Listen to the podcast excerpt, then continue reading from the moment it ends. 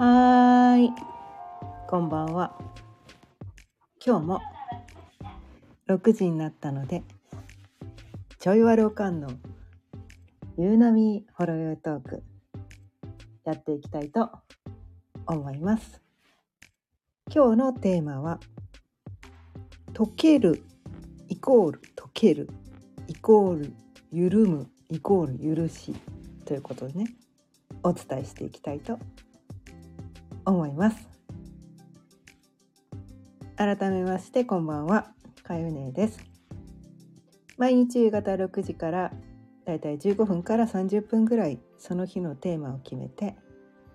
気づきのヒントをお伝えしています。ということでね、今日は初っ端にお風呂がたまりました。ちょっと聞こえちゃったかな。入ってたらごめんなさい。はい。ちょっとね変な音声が最初に入ったんですけど、はい。今日はねこのね溶けるイコール溶けるのね溶けるはあの解明するの溶けるですねはい。で溶けるは妖怪ねドロドロ溶けるのね溶けるで緩むと許しこの許しっていうのはあなたを許しますよとかねこれは許すけどこれは許しませんよみたいなそういうそっちの方のねごんべんの許しではなくて違う方のね許しっていうやつなんですね。うん、でこう一昨日かな？一昨日は多分なんかこう幸せになるためにみたいなね。なんかそういう感じのことをねお伝えしたと思うんだけど。この幸せになるためにはこの最後のね「許し」っていうところに至れると多分ねこの、まあ、幸せな状態に至れるのかなみたいな。まあ緩むでもね幸せなことが多いですけど、うん、さらにその先の私服ってやつですねそう私服ってやつ多分この許しの状態なんですよね。うん。許しの状態なんですよ。私服体験っていうのがこの許しの状態。でこれをね人によってはねこうワンネスとかね悟りとかねなんかこうまあいろんな人によっていろんな言い方をしてるけどまあ日本語で言うとこれが一番近いのかな分かりやすいのかみたいな。なんかそんなところでね、うん、今日はねこのテーマでお伝えしていこうかなと思ってて。で私がこのねこう一日おきにね去年はねこの星読み講座っていうのを伝えてて今年に入ってからねそのヘリオ講座っていうねこう新しい先生術ヘリオセントリック先生術っていうのをお伝えしてるわけなんだけどそもそも何のためにそれを伝えているのかっていうとこの一番最初の解ける解明するっていうこれをねやってるわけなんですよね。うん、一番最初のとっかかりのとこが入り口としてこのね星読みとかこのヘリオセントリックっていうのがこう入りやすいのかなって思ったからなんですね。うんまあ、私このねすごいこう何十年もその自分が不幸な人間だと思い続けて私はねこの幼少期からねすごい波乱万丈な人生を生きてきてもう10代の頃は毎日死にたいって思うようなそんな人生を歩んできて。まあ、大人になってさすがに毎日死にたいとは思ってなかったけどでもやっぱりなんかこう全然幸せじゃないみたいなそういうところをずっと感じて生きてきててどうしたら幸せになれるんだろうどうしたら幸せになれるんだろうっていうのをねすっごいこうね探求してきたわけなんですね。うん、でそのそれをね何十年も多分40年以上探求してきたわけなんですよ 幸せについて。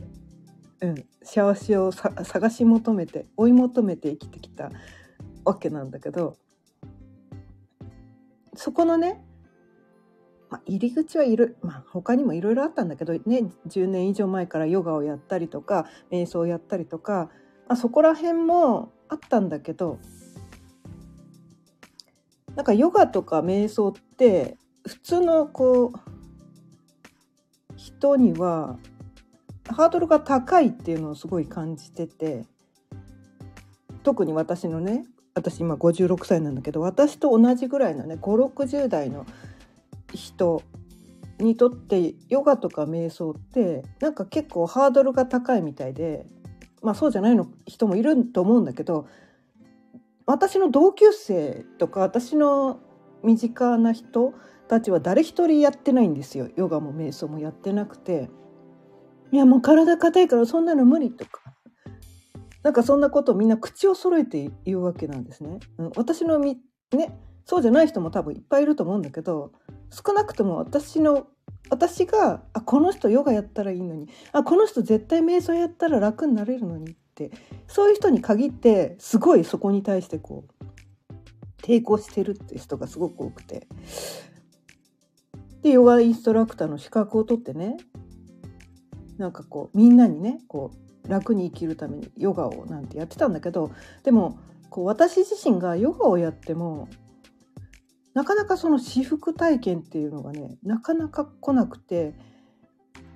なんかすごいこうスピリチュアル迷子みたいな感じになってた感じなんですよね。まあ、セミナージプシーみたいな感じでこのヨガを頑張って一生懸命やってたんですよ。今思うとねいやヨガ頑張って一生懸命やってる時点でおかしいよねって今ならわかるんだけど。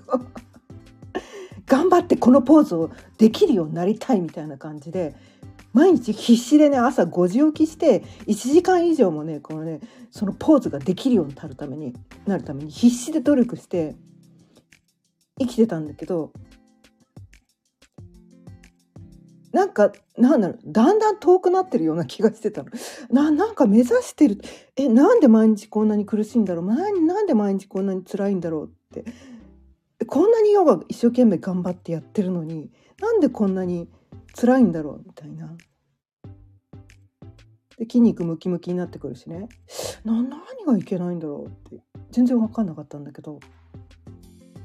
まあ修行になっちゃってたわけなんですね要するに。こうインドの方ではねヨガってこう修行のね修行の修行するための人がやってこうね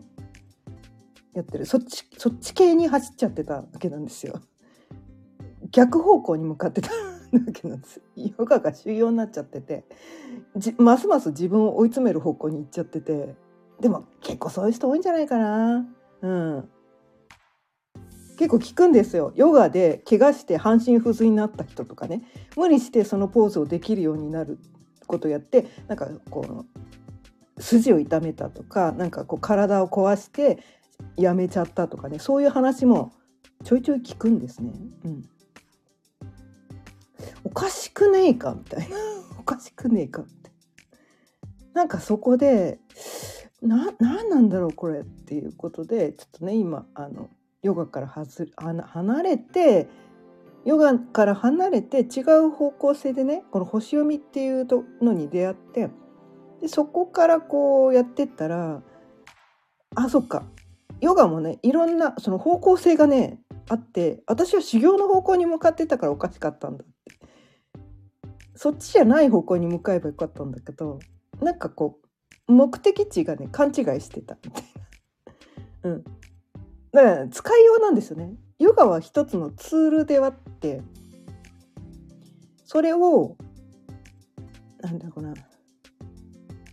自分が幸せになる方向じゃなくてますます苦しむ方向に向かってヨガをやっちゃってたから修行の方向に向かってやっちゃってたからおかしくなっちゃってただけで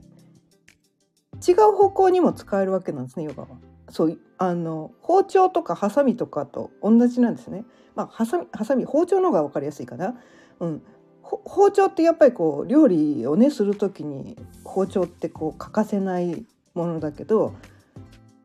でも間違った使い方をするとなんか人を殺めることもできるから道具はあくまでもその道具であってその道具がいいわけでも悪いわけでもなくその使う使う人のこの使い方によって良くも悪くもなるんだよね。全ての道具が多分同じことが言えて使い方間違っちゃうとおかしな方向に行くよって。使い方間違っちゃうとその道具の良さも生かされないよねっていう。そこにねこのね星読みっていうのを観点から見てみたことによってすごいそこに気づかされたわけなんだけどで星読みで何が分かったのかっていうとその私という人間の個性が分かったわけなんですよね。で自分がどういうふうにして世の中を見ているのかとかあとは自分が見ているこの現実っていうのと他の人が見ている現実っていうのは違うんだっていうところがまあ分かったわけなんですよね星読みを通して分かったわけなんですよ。それであそうだったんだってなんだそうだったんだが起きたわけなんですねその星読みを通して。でそれが一番最初の解けるだったんですよ。まず自分のことが分かってで自分と他の人のこの価値観なりそのなんかな生き方とかその人のこうななんていうかな見ている世界すらも人それぞれ全部違うんだっていうのが腑に落ちたっていうことだったんですね。星読みを通してそれが分かったからで一番最初のそのあの解明するのね解けるが起きてその解けるが起きたことによって次のそのね解けるが起きたんですよ。解けたことによって解けたんですね。それまでこうカチンコチンに固まっててその修行をしなきゃ頑張って必死で頑張ってね修行しないと自分を追い詰めて追い詰めて追い詰めて頑張って生きないと幸せはつかめないんだみたいななんかそういう方向に向かってたのがあ違ったんだそんな頑張んなくても無理して頑張んなくても今自分ができること当たり前にできることをただただ普通に当たり前にしているだけでよかったんだ。自分が今までねこれができないからできないことをできるようにならなければいけないというカチンコチンに固まっていたのがやらなくていいことをやろうとしてたからいつまでたってもできなかったんだっていうね なんかそこに気づけたわけなんですよ。そもそもその能力を持ち合わせていないのにそれを無理してやろうとしていたからなかなかそれができなかっただけであって普通に当たり前にできることをやればいいだけだったんだっていうことが分かったことでそのね妖怪するのね解ける山水のね解けるが起きてきてその溶けるが起こってきたことによって体が緩んだんです。なんだって言って今までそのなんかなしょわなくていいめちゃくちゃ重い荷物を勘違いしてね無理して背負い込んでた。その無理してこうね背負わなくていいめちゃめちゃ重い荷物を背負い込んでた。まあなんだろう。あの分からない人分かんないかもしれないけどあのあれですよ。巨人の星のあのよよ大リーグ養成ギブスみたいな大リーグ養成ギブスじゃなかったかな。なんかこうお父ちゃんがね星ヒューマンにねすっごいギブスをねこう筋力増強ギブスみたいなのねこうつけて そのなんかこう筋肉をね増強してなんかこうあの野球が強くなるように速い球が投げられるようにみたいななんかそのそういうようなこの強石物みたいなのをつけていたんだけど私あれ自分で自分にやってたみたいな ことに気づいてこれやんなくてよかったんだみたいな。でそれをねまあ背負い込んでたこうね自分の自分でもね背負い込んでたけど私ね他の人のね家族全員のね荷物も背負い込んでたんです。あなたのも私がしようからあなたのも私がしようからって他の人のいっぱい背負い込んでたんですよ。まあ重かったすっげえ重かった他の人の人生まで背負い込んでたんですね親の人生も背負い込んでたしね、妹の人生も背負い込んでたし子供たちのも旦那のもみんなのも背負い込んでたから私が何とかしなきゃいけない。私がみんなを幸せにしなくてはいけない。なんかそんなね無理なんだけど無理なんだけどそれみんなそんなだから背負わなくていい荷物を背負い込んでただけなんだってそこに気づいて下ろすことができて緩んだんですね。でほっとしたんですよ。ほっとしたんですよ。そのねほっとして自分がね溶けて溶けて緩んだことによってこの最後のね許しってやつが起きたんですね。だそれまでほら他の人の荷物まで背負い込んで必死で頑張ってたからそのね家族のねで家族の誰かが怠けてたりするとイラッとくるわけですよ。私がこんなにあなたたちの荷物まで背負い込んで頑張ってるんだからあなたたちも頑張りなさいよみたいな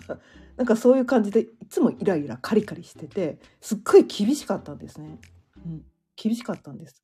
昔の写真とか見ると眉間にいつもねしわ寄ってるんですよ。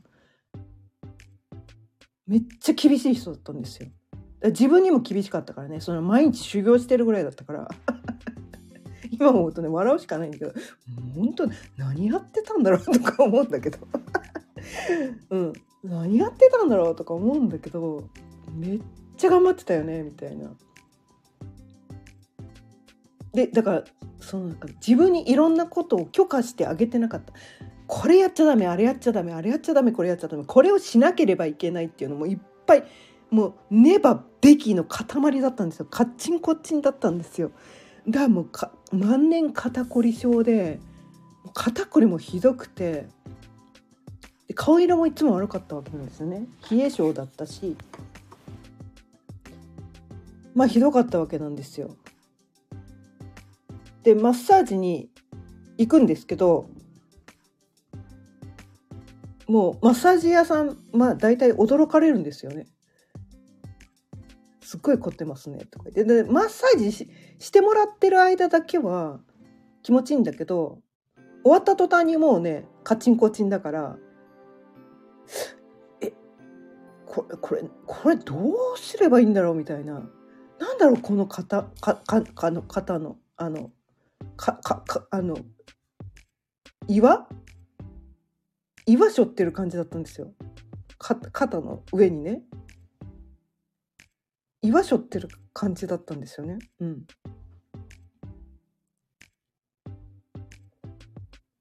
もう本当にねあれがね本当辛くてたまらなくてなんで私はこんなにこう病気はあんまりしなかったんだけど肩こりがなんせひどくてでなんかこう毎日イライラカリカリしてて、まあ、体もね冷え切ってたし。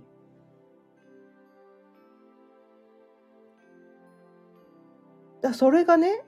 なんかこの順番でねこの自分という人間がどういう人だったんだっていうのねこの星読みで気づかされてで今までその星そ,、ね、それまでね星読みっていうのなんかちっとも知らなかったのに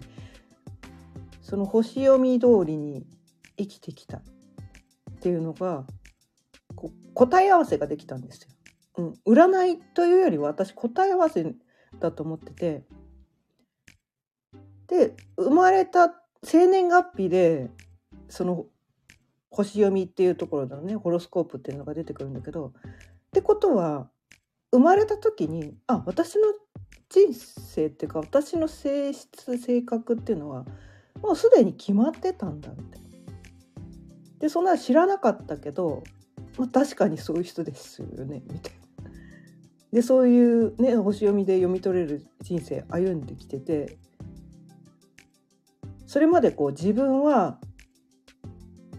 こう私はなんか間違ってるんじゃないかっていうのがすごく大きかったんですよ。私はなんかこんなに辛くて苦しくて悩みばっかりで肩もガチガチだしなんか全然幸せを感じられないってことは間違った人生を歩んでるんじゃないかってことが不安でたまらなくて。だからどこかにその正解の生き方があるんじゃないかって思ってその正解探しに必死こいていろんなことを学んできたわけなんだけどその星読みで星読み通りの人生を歩んできてて確かに私はそのねホロスコープに書いてある通りの人間だったからあなんだ？これでよかったんだでそこで読み取れるその性質は私にとってはダメなことだと思ってたんですよ。親からね怒られるようなことばっかりだったからだからそういう自分を変えなくてはいけない違う人間にならなくてはいけないって思い込んでてこのままじゃいけない。でこう世間一般でねこのこの人が素晴らしいと言われるようなその別人格にならなくてはいけない性格を変えなくてはいけないってすっごい必死こいて頑張ってきたんだけどか、まあ、変えられないんだよねなかなか。ででもその星読みでそのその通りの性格だったっていうことが分かって答え合わせができたことによってなんだこれでよかったんじゃんみたいな。私間違ってると思ってたけど私そういう人でよだったんだみたいな。それでよかったんだ。何も変える必要なんかなくて他の人間になる必要なんかなかったんだ。これでよかったんだっていうところに至れたんですよね。でこの緩んでで緩んだことによって、まあ、家族のね家族のその星読みもしてみたことによってあそれぞれにその何て言うのかな大切にしているもの価値観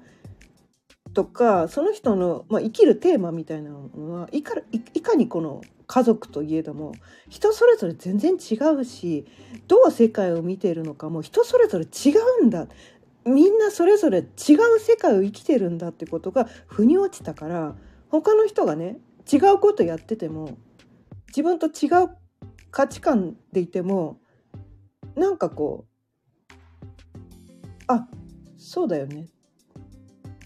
って言ってそれまでねそこに対してなんでわなんかこう自分のね意見をね相手が分かってくれないことに対してなんで私の言ってることが分からないの？なんであなたはあの私の価値観を分かってくれないの？みたいな。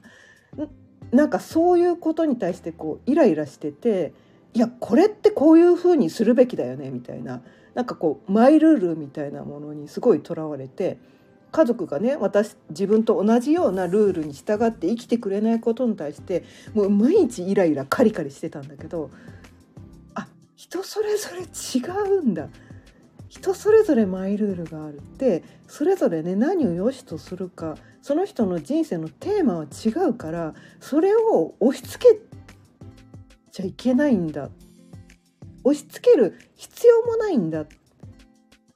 そんな必要何もなかったんだっていうことに気づいてなんかその中なの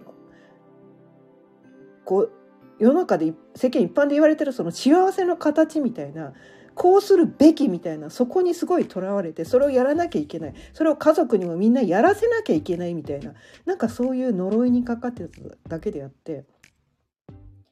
そうじゃなかったんだっていうところが分かった。分かったから溶けて溶けて緩んで許しが起きてその人のねありのままあるがままみんながそれをやるだけでいいんだね。世の中の全ての人がそれをやってるんだね。で起きることもね起きることすら私たちは何もコントロールなんかできない。ただ何かが起きた時にね起きた時に今自分ができることをただやればいいだけなんだと。でその日々ね何が起きるかって予想できないけどそこでね自分がその何て言うのかな楽しく生きるために心地よく生きるためにあとはね大切な人を笑顔にするためにやっぱりこう大切な人とか笑顔にしたいわけじゃないですか。その人の悲しい姿見たくないじゃないですか。だからまあ大切な人に限らないのかな。うん。まあみんなに笑顔でいてほしいって思うのが人間の本能なのかなって思うんだけどそのみんなに笑顔になってもらうために自分ができることは何なんだろうっていうことを考えてでその無理してやるっていうよりはその自分が生まれ持ったその資質を生かして生かしてねその必死こいてねこう自分をすり減らして頑張るってことではなく自分がその何て言うかなこうその生まれ持ったその才能能力を普通に生かして生きるだけでいいんだねってそこに気づけてなんかみんながそれをただただやればいいだけなんだよねって思ってででもそのなんか自分が何の才能とかどどんな能力をこう生まれ持っているのかって自分で自分で気あ自分で気づけてない人がすごく多いと思ってて私もそうだったから私も全然そこを気づけてなかったからでもその星読みでそこに気づけたわけなんですよ。ああ私ってこういうところが才能で能力だからここを生かせばよかったのねっていうことが気づけてそれでその何て言うかな持ってない能力ね全然それやらなくていいのを無理してやろうとしてたからあそっちはやらなくていいのねっていうのが分かったからその方向性がね 自分の資質を生かす方向に舵切りができたから生きるのがすごい楽になったんですよ。だからこれに気づくためにこの星読みっていうのがめちゃめちゃ使えるツールだからね。他にもいっぱいあるんだよ。他にも世の中に5万とあるんだけど。ただ私は星読みでそれが起きたからやっぱり自分で経験したことじゃないと伝えられないからね。うん。だから私はねこの一日おきにね去年はね星読みのことについて伝えて今年はねこのヘリオセントリック先生術っていうのことに伝えてそれは今日のねテーマの一番最初のねその解ける解明する自分というものはどういう存在なんだ何が才能なんだっていうねそこがこの分かるっていうことによってなんだこのままでよかったんだ多分ね答え合わせなんですよ答え合わせにしか過ぎなくて今まで知らなかったことを知るのが星読みじゃないんですよ。あ確かに。そうですね。そういう答え合わせをするのが星読みであってで今までこの何て言うかな言語化できてなかったから気づいていなかった。言われてみれば確かに私そういうのことばっかりやってますとかあそういうのをそういえば人からよく褒められますとか。なんかそういうね答え合わせをいちいちこうすることによってこう意識に上げていく。自分は何何の才能もない何の能力もないって私もずっと生きてきたんだけどあこれは私にとっての才能だったんだこれは私の能力だったんだっていうのを明確にこう言語化することによってその使えるようになるってってこと。自分がどんなのあ、ね、道具を持って生まれてきたのかが分からないと、ね、自分がそんな道具を持ってないって知らなかったらねカバンの中にねどんな道具が入ってるか知っても知らなかったら使えないんだけどその道具が入ってるって分かってたら使えるじゃないですか。それをやってるだけなんですね。すごい素晴らしいことをこう占いでこうなんていうかな予言でみたいななんかそういうことやってるわけではなくてあなたこの道具持ってますよ忘れてたんじゃないですかっていうのをこうなんかまあファスナー開いてますよそのくらいの感覚で私はね星読みを伝えてるんですね。あファスナー開いてましたすいませんみたいなそのそのくらいのノリなんです。えバッグなんかこんな道具入ってましたけど。もこの道具持ってたの。覚えてました？忘れてませんでしたか？そういえば私そういう道具持ってました。忘れてすっかり忘れてました。っていうのを思い出させる。そう思い出す。思い出す。そこをやってるの。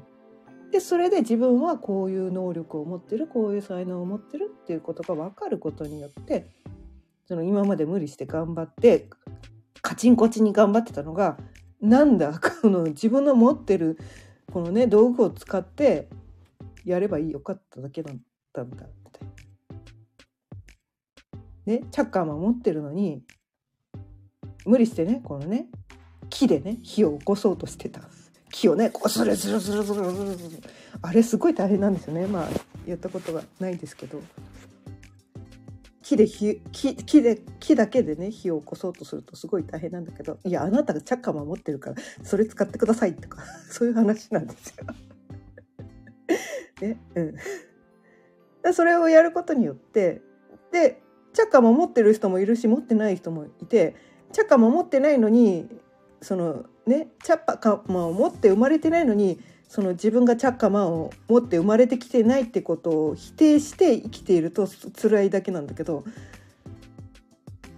で自分がチャッカマン持ってるからって言って他の人をバカにしたりとか「なんでお前チャッカマン持ってねえんだよ」とか言ってバカにする必要もないんだけどそれをやってるとこう相手に対してこうイラッとするとか「あこいつ使えないやつだな」みたいな感じでなっちゃったりとかなんでこんな当たり前のことができないのかしらみたいな感じで責めるみたいなね。なんかそういうことが起こってくるんだけどあそれそもそもだって自分はチャッカマン持ってるけどあの人はそもそも持って生まれてきてないから使えないのはそれはしょうがないよね。それが許しの状態ですよね。みたいな、うん、だから人それぞれこうなんていうかな。ありのままでいいみたいな。何も無理してこうカチンコチンに固まって生きる必要はないよね。みたいな。ただありのままでみんながそのただありのままで生きればいいんだ。起きることも起きるべき起きるべきことがただただ起きてきてるだけでそれに対していちいち「なんでこんなことが起きるの？おかしいんじゃないの?」ってこうカチンコチンに固まるとまたおかしくなって。で多分今苦しい状態不幸を感じてる状態だってことは多分ね固まってるんですよ。体がこらこわばってる状態っていう時は多分ねなんだろうおかしな方向を向いてるなっていうのに気づいた方がいいのかなみたいな。別にそこはねこう固まってる自分を責める必要もないんですね。責めるとますます硬くなるから。うん。だからなんか自分がやらなくてもいいことをやろうとしてる。こう考えなくてもいいことを考えようとしてる。こうなんか余計なお荷物を背負い込んでるなっていうのに気づいてくっていうのがその体のこわばりってやつなんですね。だから今自分は緩んでるか固まってるかってそこに対してこの意識を向けてあげてで緩んでか硬くなってるなって思ったらその余計なんかその余計なことを考えていることをやめればいいだけなんです 責めなくていいんですあまた私こんな余計なこと考えちゃったとか責め責めなくていいです。もうねそうお願いだからそれやめてください。やめてください。あのせあの、ね、だからそのまあ完璧な人間なんていないんですよ。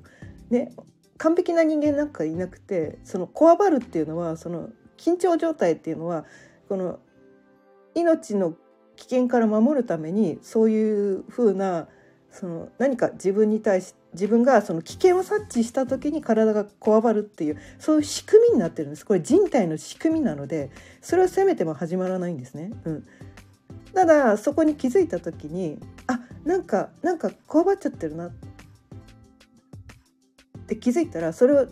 緩ませるっていう方向に舵を切るだけでいいんです。責める必要もないしね。そうなんていうのかな。あの深刻に悩む必要もないんです。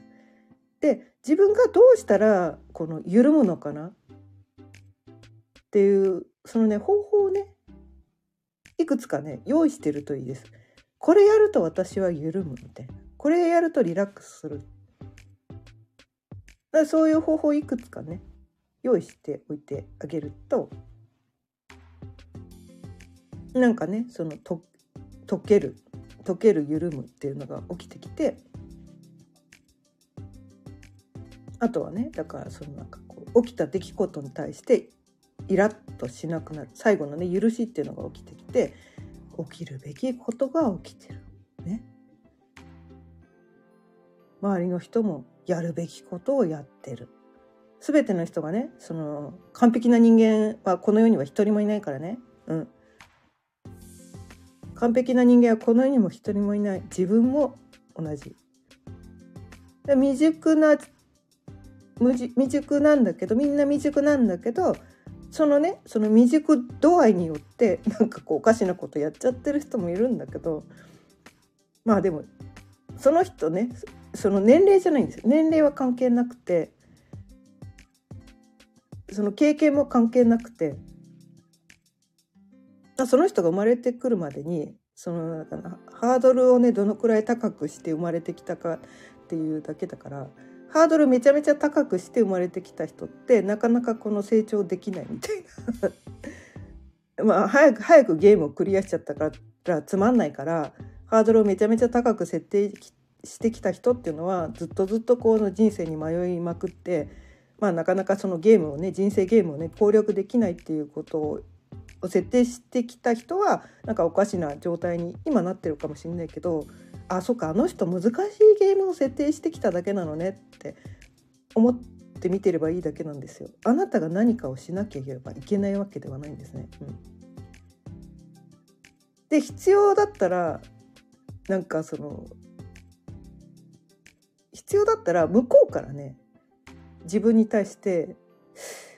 相談してくるとかねアドバイスくださいとか向こうから来るから向こうから来るから自分からわざわざ「あなたこういうとこおかしいですよ」とか「これ間違ってますよ」あなた「あなた、えー、これをこうした方がいいんじゃないですか」とかね余計なアドバイスはねいらないんですよ。いらないんですよ。必要な人は向こうから来るから。それを待ってればいいだけなんです。うん、でそれが許しの状態なんですよね。で全てをゆなんだろうな受け入れている状態、うん、何が起きても起きるべきことが起きてるし、うん、何もこの責める必要もないしそれはね自分ももちろんなんだけど